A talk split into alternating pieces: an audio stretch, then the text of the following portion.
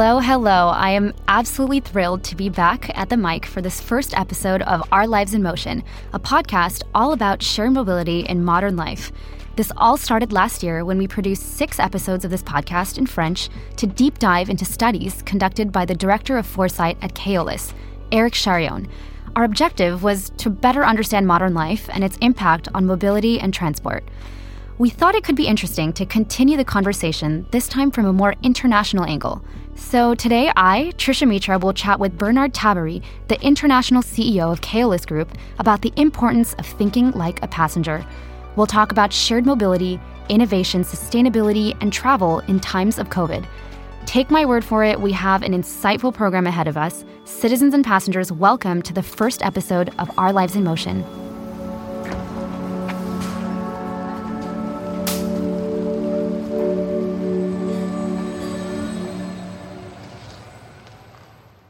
Hello, Bernard Tabary. How are you doing today?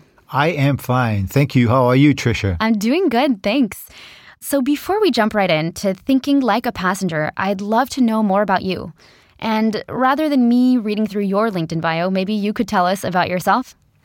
Yes, Trisha. Well, I started working in container shipping for 17 years, and I was lucky to live in Dubai, live in California, live in Australia, travel a lot to West Africa also, and the Middle East.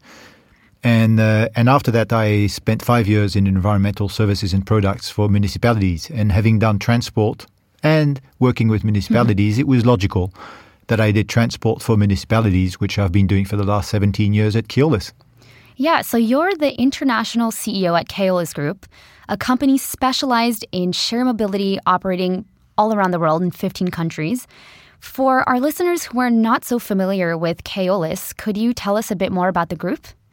Yes, Keolis is a group of, uh, what, 68,000 staff around the 15 countries in the world. We operate transportation networks, i.e., we don't manufacture, we don't build, but we run them day in, day out with the 68,000 staff. About uh, half of our activity is uh, in France, half of our activity is uh, outside France in cities or countries like Australia, Melbourne, Sydney, Adelaide, uh, but also the Gold Coast and and in uh, in the Middle East, in uh, Doha, in Dubai, in Europe, uh, Northern Europe mainly, in Stockholm, Copenhagen, in the UK, in London, in Manchester, in Nottingham, in North America, in Boston, in Las Vegas, and in uh, Canada also. Okay, so you're really all over the place. and uh, while I was preparing for this interview, I saw that one of Keolis's philosophies is passengers before trips. So, what does that mean exactly? Well, it's a good question because we think of passengers and not just trips or modes. It's very easy in our line of business to focus on figures or technical features.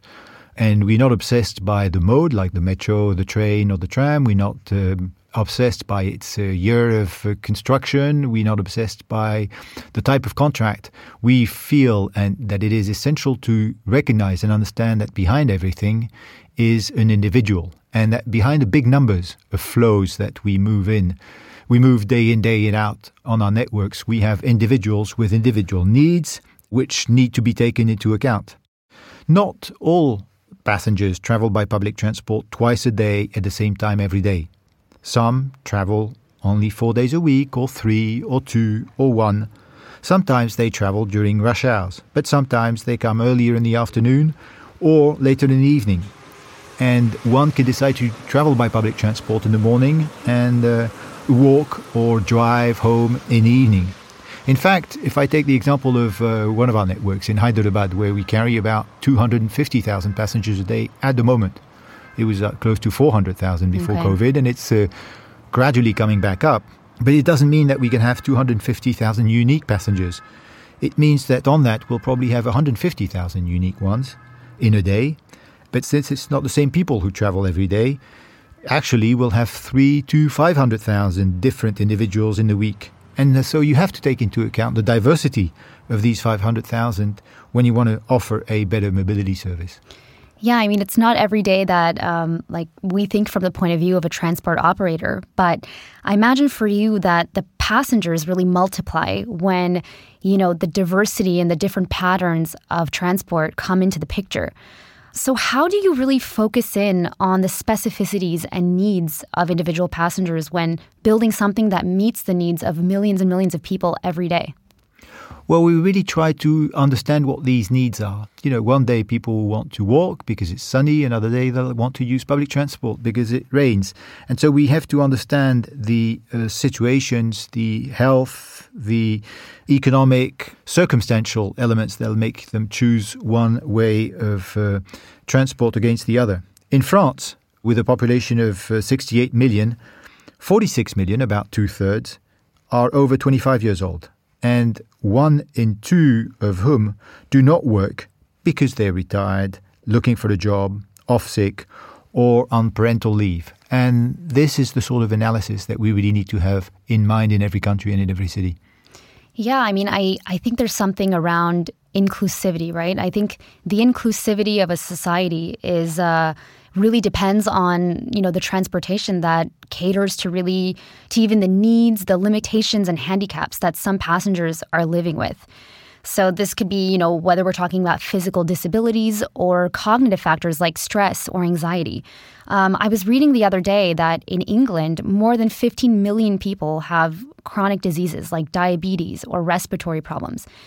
And while these aren't the first conditions that come to mind when we're talking about handicaps, you know, there are things that deter people away from public transport or really negatively impact the way they're experiencing it.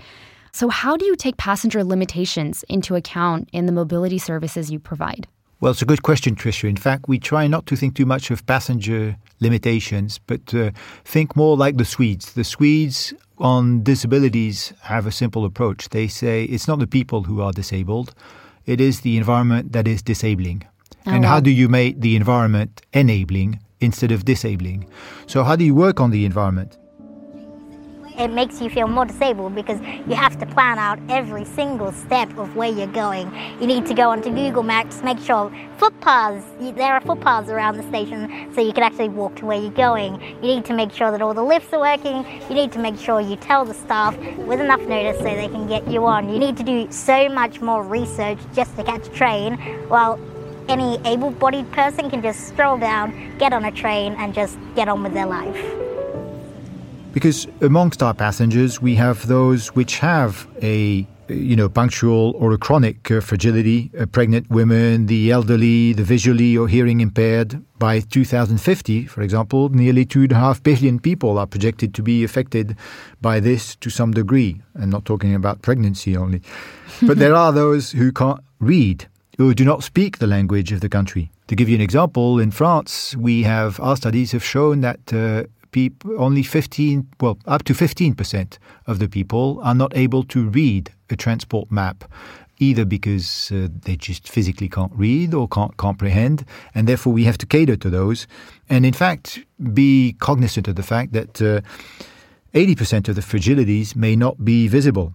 And Uh, one has to bear in mind that public transport is first and foremost a social utility. It's there to serve the common good. We don't choose the passengers. We will take all size, age, condition, circumstance. Our mission is to address everyone. And to do this, we have to understand the diversity of citizens and their communities to offer them the most appropriate solution.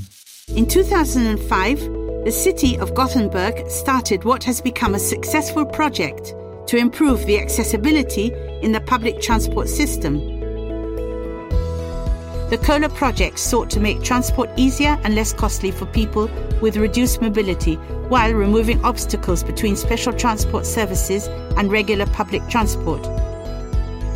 Obstacles and barriers in streets and public spaces were identified and removed, adapting in the process all tram and main bus stops of the city, improving street lights, and introducing tactile strips for visually impaired people. And once you reach a level of understanding around a, around a certain uh, fragility that you're fairly confident about, what do these solutions actually look like on ground?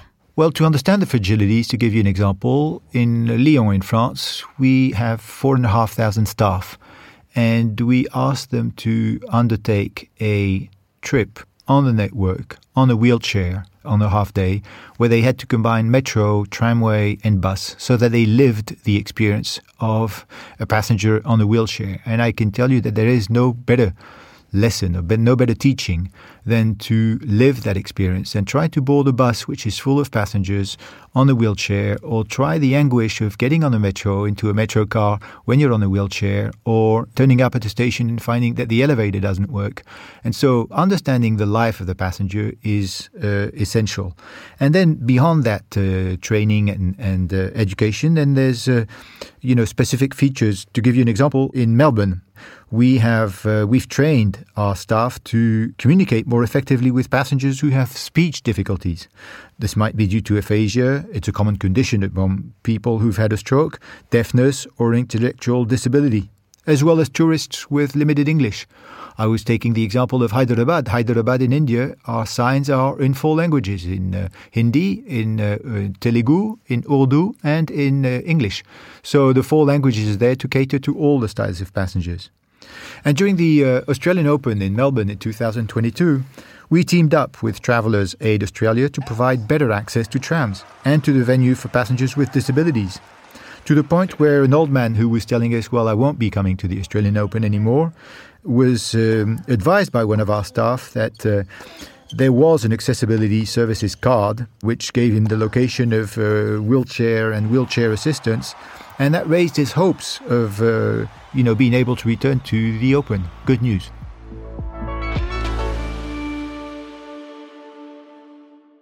Going back to your motto, think like a passenger.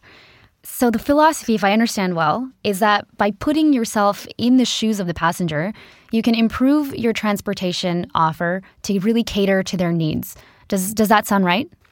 Yeah, absolutely.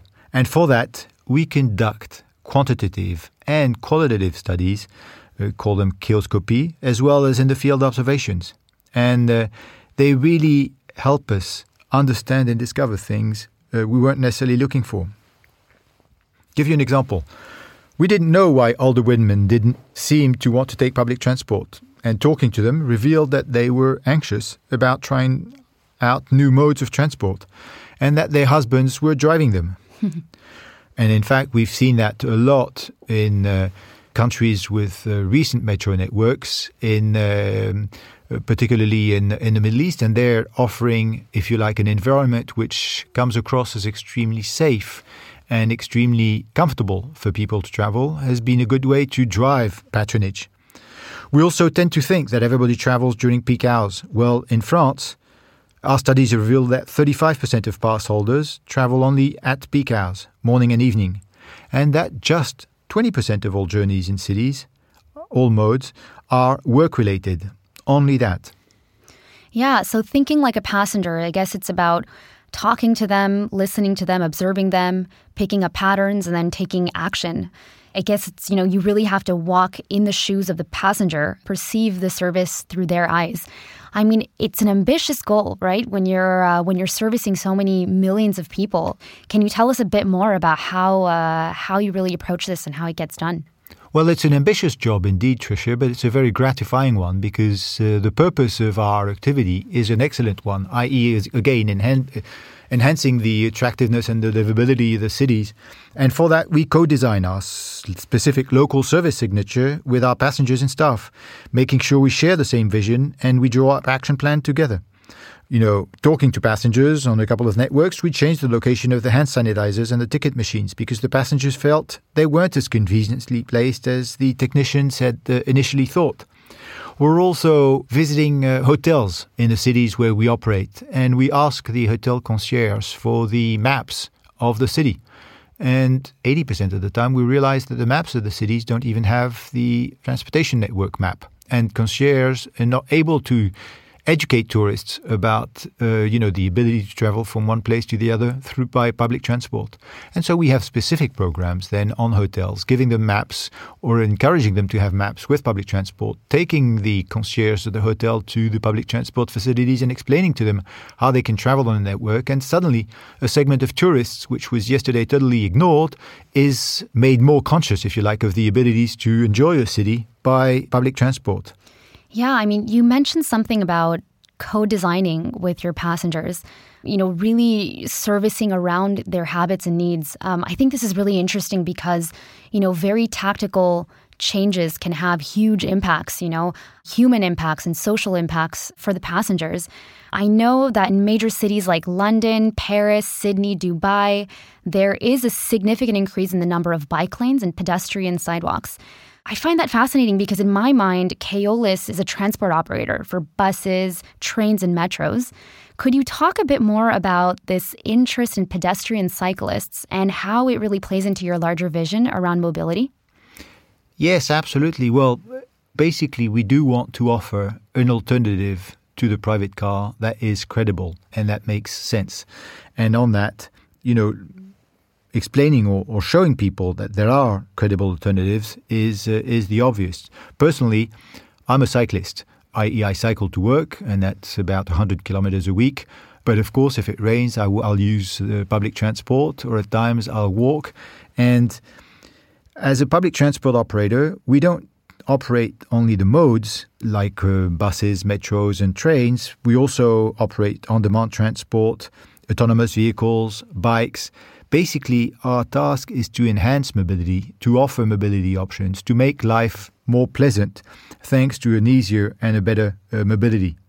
And with rapidly, uh, you know, expanding urbanization, 70% of the world's population is projected to live in urban areas by 2050 and the need to keep uh, global warming well below 2 degrees Celsius above pre industrial levels, we believe that uh, traditional public transport will continue to be the backbone of urban mobility. And to ensure door to door mobility, mass transit needs to be complemented by first and last mile solutions like the active mobility solutions you just mentioned.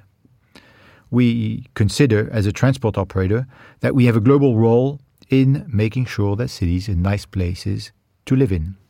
Absolutely. And I think this coming period is going to be much about reconnection and readjustment to the people, places, and lifestyles that have just become more distant to us throughout this pandemic. And I think it's really mobility and transport that's going to enable us to rebuild a public life around connection and sharing. Um, so I very much uh, wish you all the best in you know this ambitious endeavor of bringing us together. Um, well, thank you so much, Bernard, for being with us today. I hope you enjoyed our conversation. I definitely did. Just a reminder to our listeners that you'll be with us for the second episode of Our Lives in Motion. This time, we'll focus on the future of mobility, COVID, comfort, mass, ecology, etc. Um, in the meantime, I hope you have a great trip and see you very, very soon. Thank you, Trisha.